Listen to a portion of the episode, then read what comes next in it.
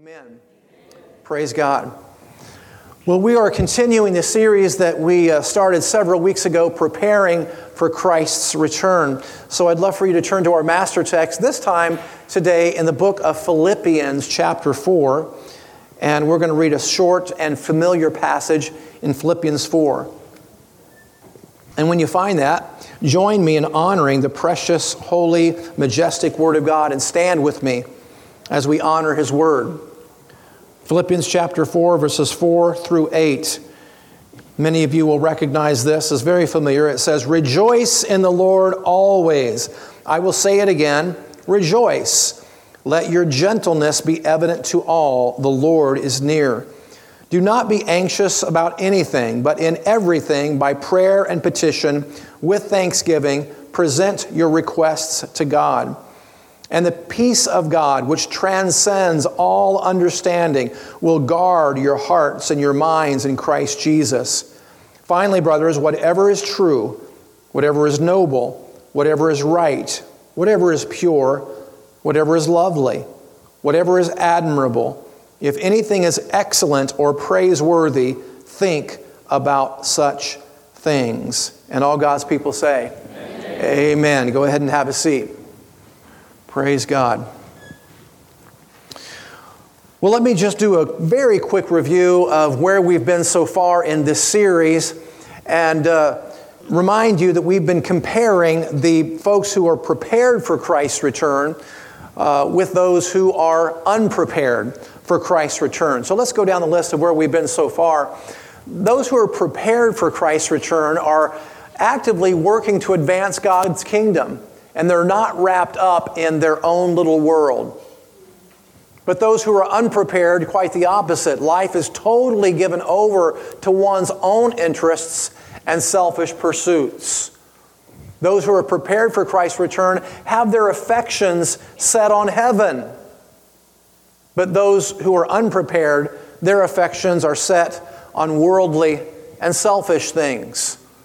Those who are prepared for Christ's return are committed to public worship, what you're doing right now, whereas those who are unprepared have a low priority on church attendance and worshiping together with God's people.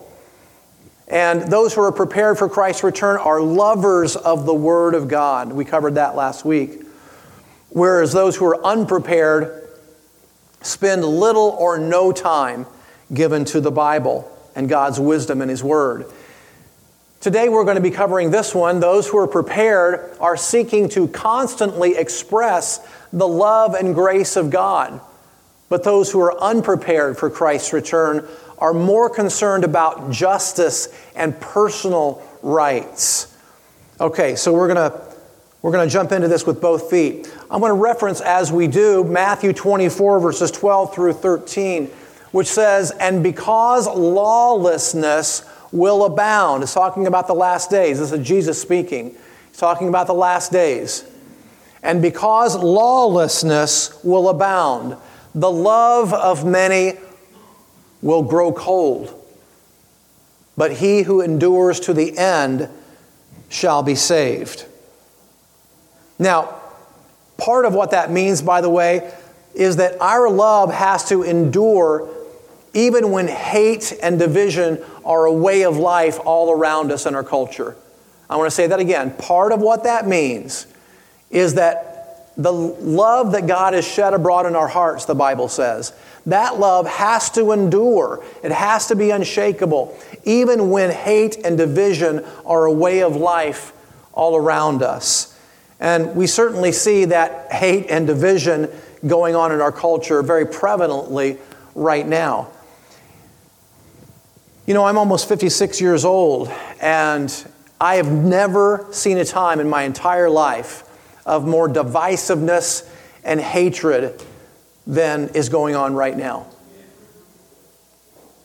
But as for us, as for Christ followers, we have to make sure that we're pursuing the love of God even in a loveless world. Now, that doesn't mean, by the way, that doesn't mean that we don't stand up for what's right. There is a time for peace and there's a time for war, the book of Ecclesiastes says. But in either scenario, we have to be careful to maintain our priority on expressing the love of God to those around us, even if we don't agree with them. You know, I myself have been recently guilty of looking around at all the injustice and all the deception going on in our culture right now and being very angry and troubled in my spirit and wanting to lash out about it. But God is reminding me that first and foremost, we have to be people of love. So, I'm going to talk this morning about one of the, the signs of the prepared is that we need to be shining the light on God's love in a loveless world. Shining the light of God's love on a loveless world.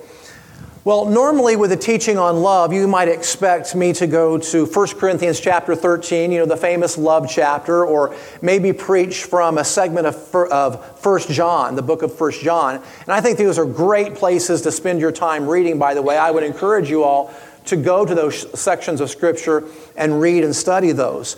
But uh, the Holy Spirit took me in a very different direction in this teaching, and it's a, a road that I really had no intention of going down when I first started putting this teaching together, which is how I know it was from the Holy Spirit.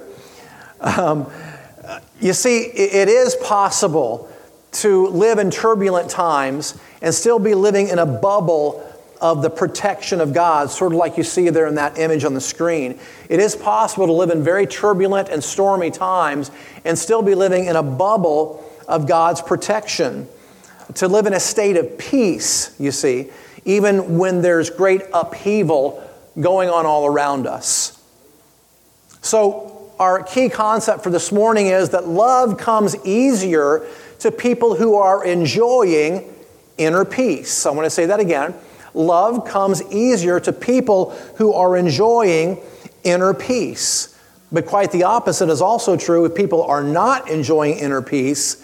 They tend to be on edge, they tend to be touchy, uh, given to outbursts of anger, etc. So, therefore, we have to protect our serenity. We have to protect it, actively seek to protect our serenity. And our example of that, of course, is, is Jesus.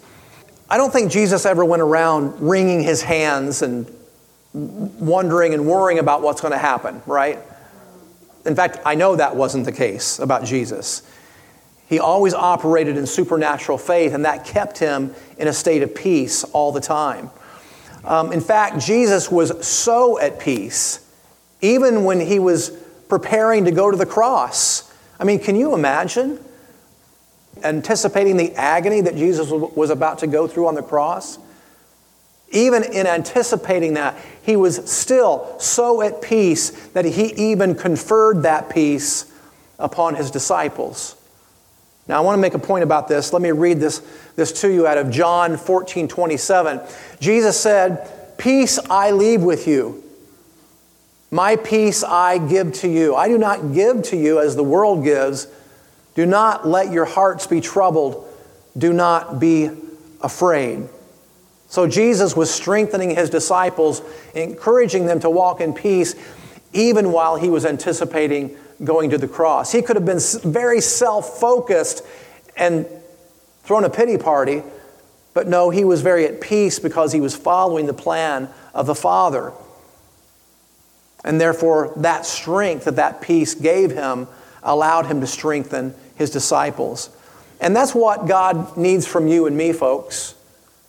Listen, that's what God needs from you and me to be a people of such peace that we can be strong because of that peace and then in turn strengthen others. You following me? And that's why the Apostle Paul wrote to the Philippian church in the master text that we just read from. He wrote to the Philippian church and told them to be anxious for nothing. And that was a tall order, I think especially for them because of the upheaval that they were going through at that time and the widespread persecutions of Christians that were happening then. But this is our mandate to have such faith in God that it eliminates anxiousness and anxiety. Now, again, going back to part of our master text in Philippians chapter 4 on that note, let's remind us of uh, verses 6 and 7. Be anxious for nothing. But in everything, by prayer and petition, with thanksgiving, present your requests to God, and the peace of God, which surpasses all understanding, will guard your hearts and your minds in Christ Jesus. Do you believe that? You see, if we can keep our focus on Jesus, then, if we can place our faith in His goodness and His purposes, then we'll more easily navigate these troubled times in a state of perpetual peace. Yes, it's possible. And then we'll be in a position of being able to express the love of God to a, a hurting and dying world. Praise the Lord. So, I want to talk just for a few minutes here about putting what we just read in our master text into practical application. How many of you know the Bible is very practical? So let's, uh, let's just break this down verse by verse and put it into practical application. So, verse 4 says, Rejoice in the Lord sometimes when you feel like it and things are going well for you. No, rejoice in the Lord always. And then he reemphasizes that point. I will say it again rejoice. So, the point here that you can write down is that we should rejoice or another word for that would be to celebrate in the Lord's goodness in your life every day. Now, by the way, I want to say a word about praise and worship here for just a moment. You know, this is why praise and worship is so important because it's an opportunity to obey this principle right here. Praise and worship is an expression of celebrating God's goodness in our lives and lavishing the appreciation on Him that He so richly deserves. And I, I, I, want to encourage you today to start practicing a lifestyle of worship every day in every situation, but especially at church. It's the perfect opportunity, after all, to rejoice in the Lord with other people who are doing the same. Praise God. And, and you know, let me say this it's okay to have a good time in church. God is a God of joy. The Bible says that He rejoices over you with shouts of joy. So it's okay to have a good time in church. It's okay to raise your voice, to raise your hands, to move around a little bit, and just give thanks to God. Try it. it does something for you when you just make yourself rejoice in the Lord, even when you don't feel like it. There's something about that that will break something loose in your life and literally start to make you feel happier. And that's a principle of psychology, by the way. Psychologists tell us that if we do what we know is right, even when we don't, when we don't feel like it, all of a sudden we start feeling like it and we start enjoying the process. That's a principle of psychology. You know, I'm not ashamed of being white, but there are times when I want to tell some white people to not be so white. And what I mean by that, what I mean by that is I really do appreciate um, our brothers and sisters in the Hispanic and the black communities because in their churches, they really know how to celebrate God. And I think we do a pretty good job of that here too. But I just want to encourage you it's okay to celebrate God and enjoy His presence. Okay? Yeah, no, listen, I know that maybe you can't move as rhythmically as a Hispanic or a black person. I know that that's probably true of some of us. But we can at least do it as the Bible says and raise our hands to Him and raise our voices and clap. Uh, I mean, and sing out to Him. We can certainly do that much, can't we? See, if there's one thing that I've learned about God in studying the Word for as many years as I've studied it, there's one thing I've learned about God, and He is not stodgy. He's not. God is not stodgy. He likes enthusiasm. God Himself is an enthusiastic God. I just I just gave you a scripture out of the book of Zephaniah, which says that he rejoices over us with shouts of joy. He's like a father. He's, a, he's enthusiastic about you. He's excited about you. So God is not stodgy. He likes enthusiasm. I mean, look who he chose to be his original people, after all the Jews, who were probably some of the most expressive people on the planet. You know, when the Jews were happy about something, they would celebrate so enthusiastically and so loudly that the next town could hear the commotion. And when they got angry and upset about something, they would rip their clothes and throw dust in the air and strap on their swords. They were very expressive people. Oy vey.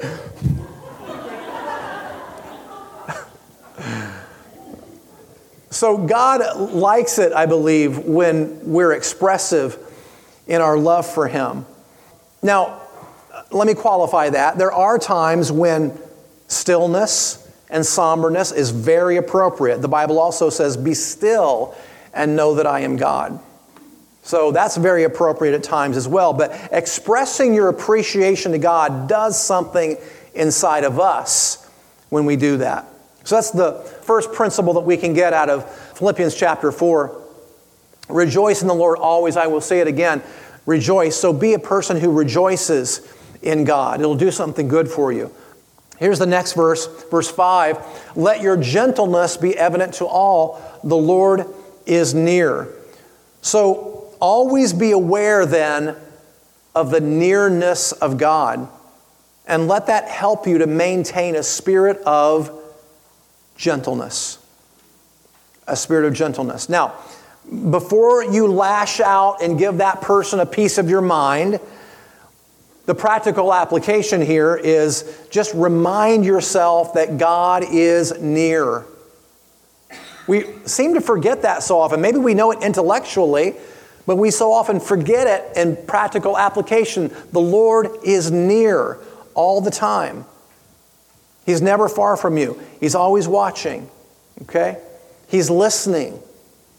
So, what would he have you do in those various situations when you're tempted to lash out? And then just stop yourself and then respond with gentleness because the Lord is near. Okay, I think we're getting somewhere this morning. Next verse, verse 6 Be anxious for nothing. Now, that's the tall order, I realize. Be anxious for nothing.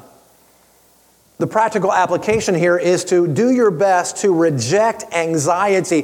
When you see anxiety trying to slip into the situation and, and make you full of fear and, and, and make your countenance fall, reject that. And see, that has to be an, an active decision that you make. Listen, rejecting anxiety and embracing joy isn't the default position. The human default position is to accept the anxiety, is to accept the depression. That's the human default position. We have to make a conscious choice to do the other thing, to do the right thing. And that's going to take a little bit of strength of character on our part to do that. See, because anxiety, listen, anxiety is the enemy of peace. It's the enemy of peace, obviously, right? It's also the enemy of faith, by the way. See, you can't maintain faith in God and His provisions as long as you're entertaining that spirit of fear and anxiety. It doesn't work that way. They'll cancel each other out. Actually, the fear and anxiety cancel out the faith if you're entertaining that anxiety.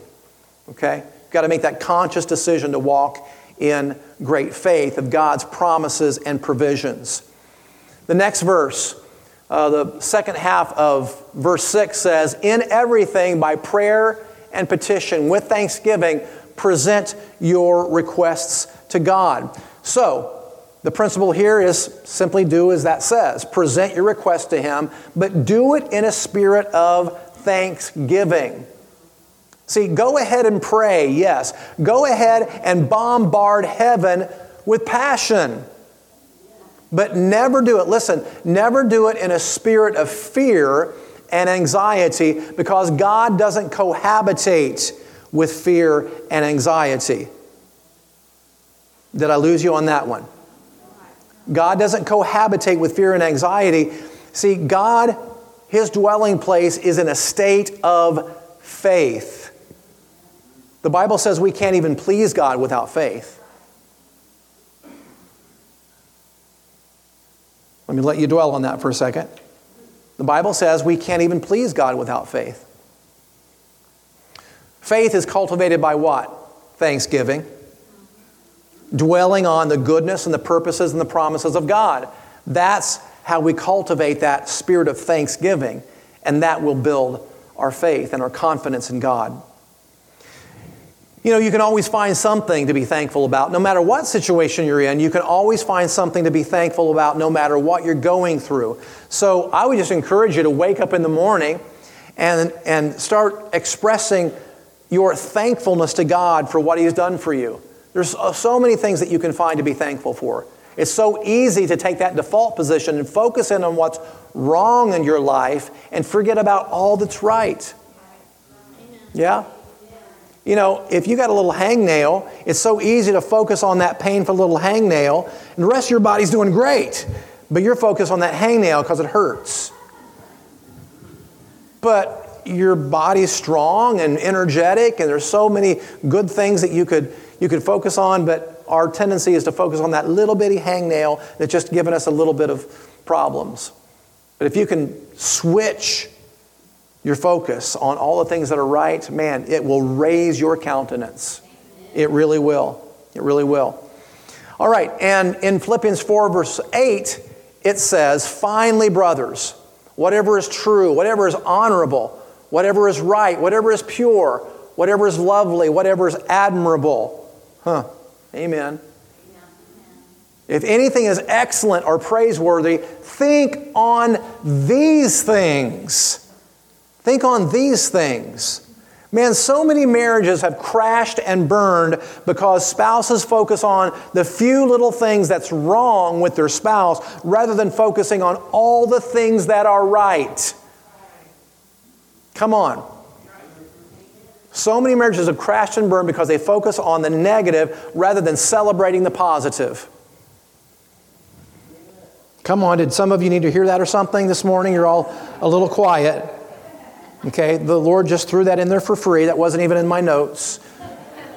So some of you may, uh, needed to hear that. Uh, if we could focus on what's right and celebrate that, then the things that are wrong will diminish some and you'll be happier with your spouse. If both of you can do that, you're going to live a wonderful existence in your marriage. Praise God. So, our principle here then is to fix your mind on that which is admirable and praiseworthy. Now, this is such a vital principle right here, and it's also difficult to do, by the way, without the help of the Holy Spirit. So, if we're to live in peace, it's so important what we fix our minds on. See, if all you ever feed on is the news, I guarantee you, you're not going to be in peace. Guaranteed. But if you gaze upon the greatness of God in His Word and, and celebrate what He's already done for you, if you gaze upon His greatness like that and turn away from that which troubles you, then you'll enjoy greater levels of peace. And I'm not talking about burying your head in the sand, by the way, and pretending there's not a storm going on around you. That's not what I'm talking about. We are called to address certain situations when they occur. We are called to do what we can to make the world a better place. So don't misunderstand what I'm saying. But in doing so, we have to remember that peace is found on the bosom of God. Much like the disciple John at the Last Supper when he leaned back against the chest of Jesus. Yeah, Peace is found on the bosom of God. But a combative spirit of confrontation, on the other hand, usually doesn't end well. It's like the Apostle Peter when he tried to defend Jesus in the Garden of Gethsemane by attempting to split the head of the high priest servant with a sword and missed and cut off his ear instead. And we know what happened to Peter shortly after that. Uh, he wasn't enjoying a spirit of peace yet, like John was. And he went on to deny even knowing the Savior on three different occasions shortly after that. But I want to tell you this I want to give you an insight about John. Because I've seen these paintings of the Last Supper, and John is always depicted as some mousy little person. I want to let you know that John was not at all like that. As a matter of fact, John, when he was called to be a disciple by Jesus, he and his brother Andrew were called by Jesus the sons of thunder. So he wasn't too unlike Peter in that regard. But John fixed his gaze on Jesus and it melted him into a man of tenderness and a man of great peace. And I want to qualify something about using the word peace there. Peace doesn't mean weakness, folks. Peace doesn't mean weakness. Uh, John, by the way, I don't know if you, if you really realize this or thought about it, but John was the only disciple brave enough to stand at the foot of Jesus' cross. All the other disciples were scattered by fear of the Romans or the Jewish authorities. Only John stood with Jesus when it really counted. And yes, knowing the love of God will make you a person of great peace and great strength. Great strength. I believe that John was a man of great strength. All right, the second concept that I want you to understand this morning is that we need to remember that everything that happens to you will work together for your good if you're committed to the purposes of God. You see, God won't always allow you to navigate around the storm, but sometimes He'll allow you to go straight through the storm, and that allows you to trust Him for the outcome. Praise God. And that in turn builds your spiritual muscles, doesn't it? That in turn builds your spiritual faith muscles. See, God never promised us smooth sailing all the days of our lives. As a matter of fact, Jesus said, In this world you will have tribulation. But what's the second half of what he said right there? There you go. But take heart because I have overcome the world. In other words, if you're going through the storms of life right now, uh, you can hang on to Jesus because He's bigger than that storm. He's bigger than that storm. And I love the promise of Romans 8:28 along these lines as well because there's a promise there in that verse that there's nothing that can ever happen to you that won't work toward our good as long as we stay committed to the purposes of God in our lives. I like what Pastor Keith Moore said about that concept. He said, If it's in the ring with you, you can take it. Because if God has allowed it to be in the ring with you, He won't ever allow you to be tempted beyond what you can bear, the Bible says.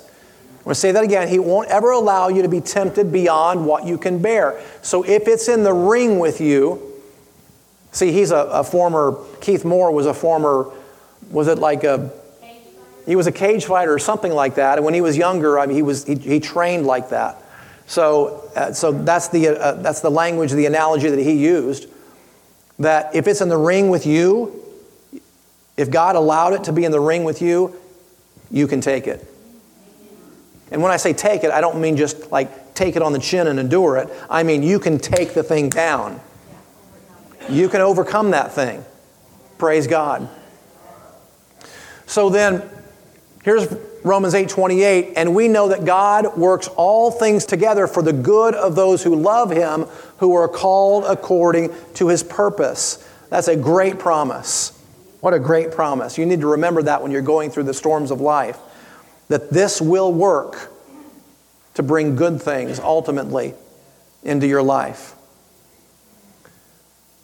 One of my Bible heroes is David, who really understood that concept. And the reason I like David so much, the reason he's such an inspiration to me is because of how he handled adversity in his life. See, he maintained the love of God, even toward a madman who wanted to kill him and hunted him relentlessly, King Saul, right? He maintained the love of God toward even murderous King Saul. And you remember that time when David was on the run? He was hiding out in a cave, and, and King Saul and his army were pursuing him. And King Saul decided that he was going to go into this cave to relieve himself, not knowing David was in there, which gave David the perfect opportunity to kill him and end his time as a fugitive. But David wouldn't do it. As a matter of fact, after Saul left the cave, David stood at the mouth of the cave and called out to Saul and called him my father. Hmm. Why do you think that David honored Saul to that degree, even knowing that Saul wanted to kill him? Here's why because he trusted God, period. See, he knew he didn't have to take matters into his own hands. By giving the situation to God, that allowed David to walk in a certain measure of peace because he'd given it over to God. He had faith in God's purposes for him. So that allowed him to walk in a certain measure of peace. And that in turn allowed him to express, listen, that in turn allowed him to express the love of God even to a person who didn't deserve it. You know, I'm a people watcher, and early in my relationship with Donna, she would complain from time to time when we were out eating together that I was very distracted because I was looking around at all the people in the restaurant.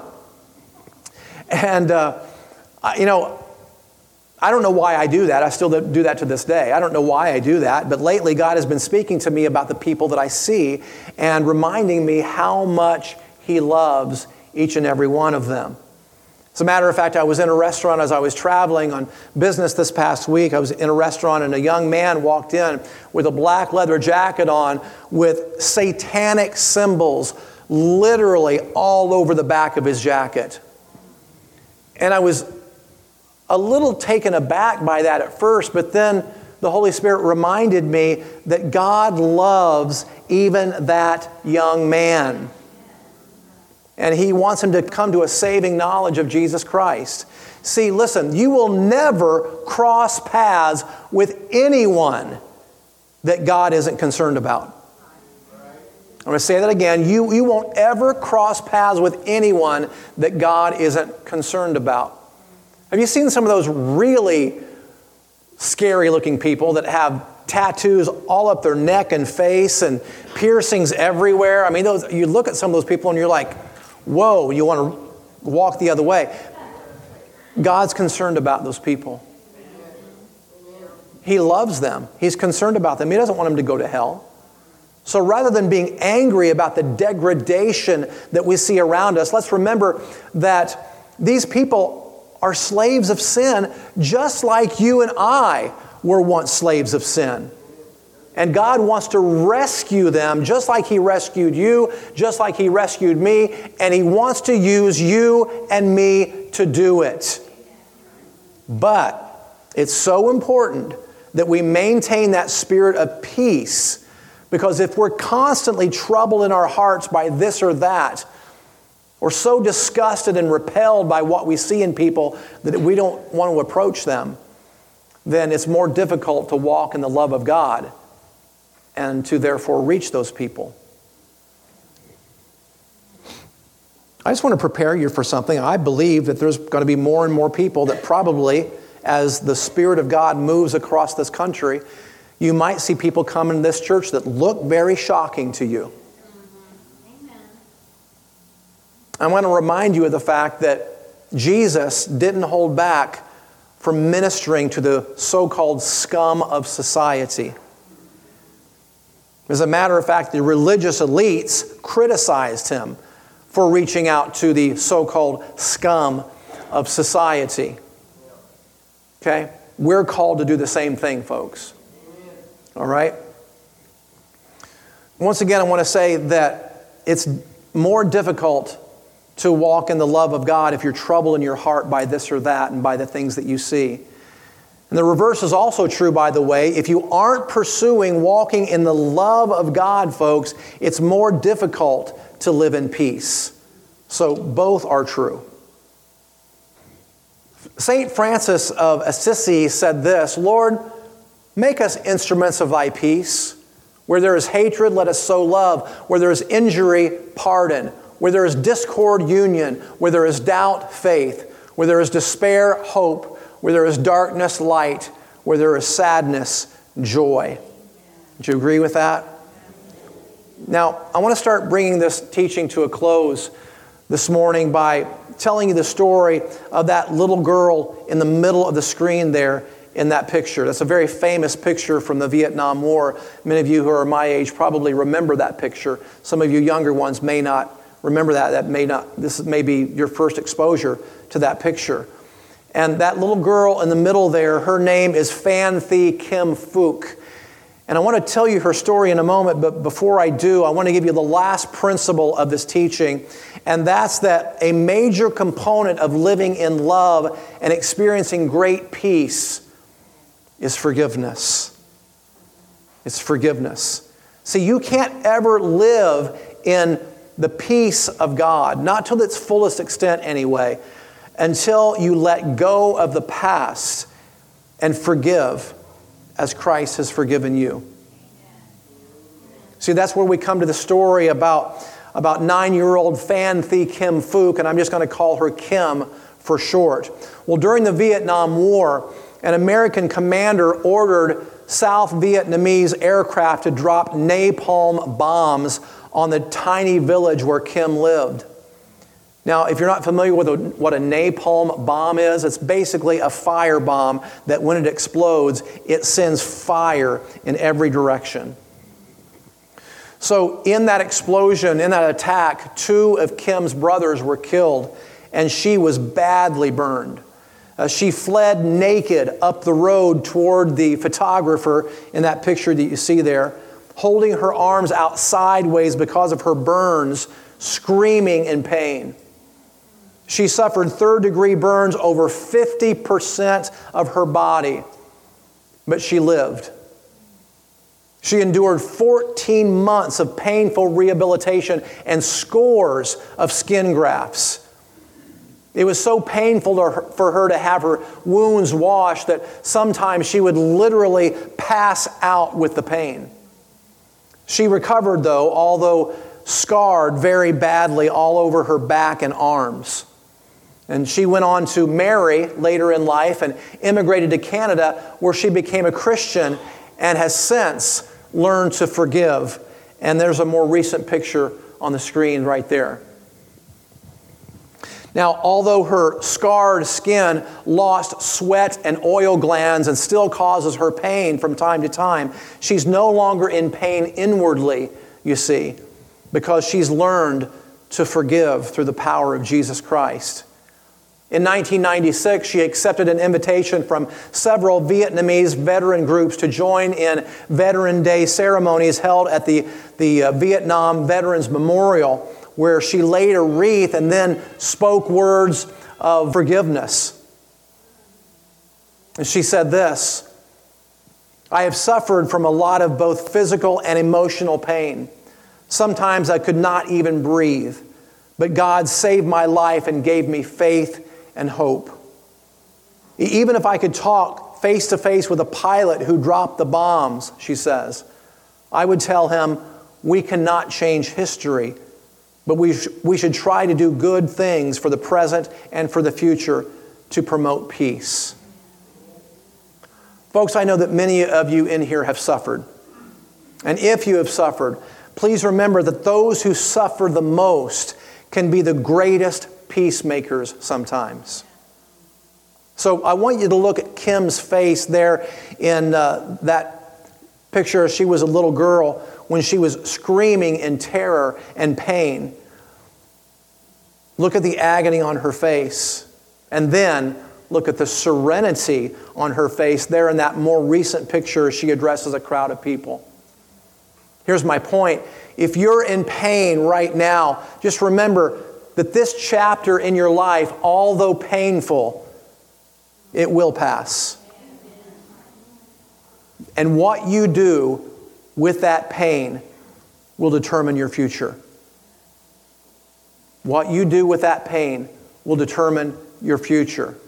See, we have to learn to forgive just as we have been forgiven.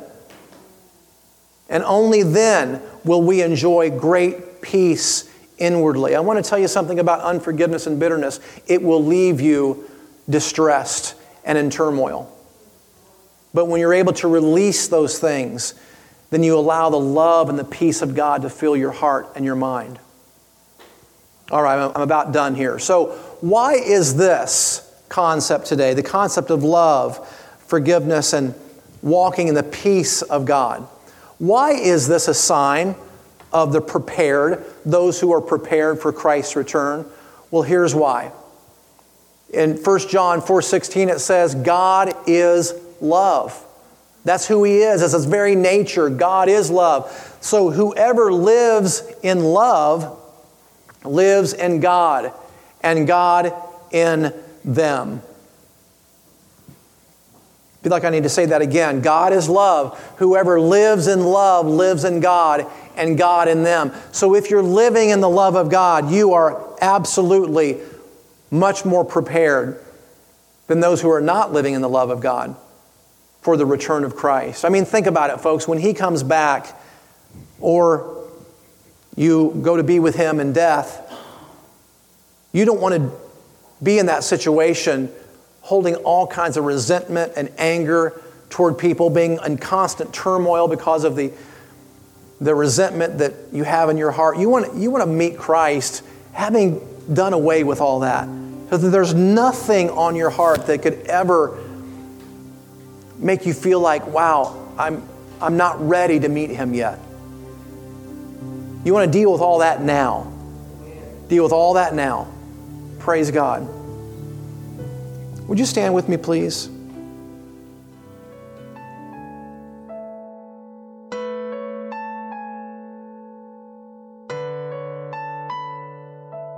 You've been listening to the teaching ministry of Pastor Andy Robbins and Blessed Life Fellowship.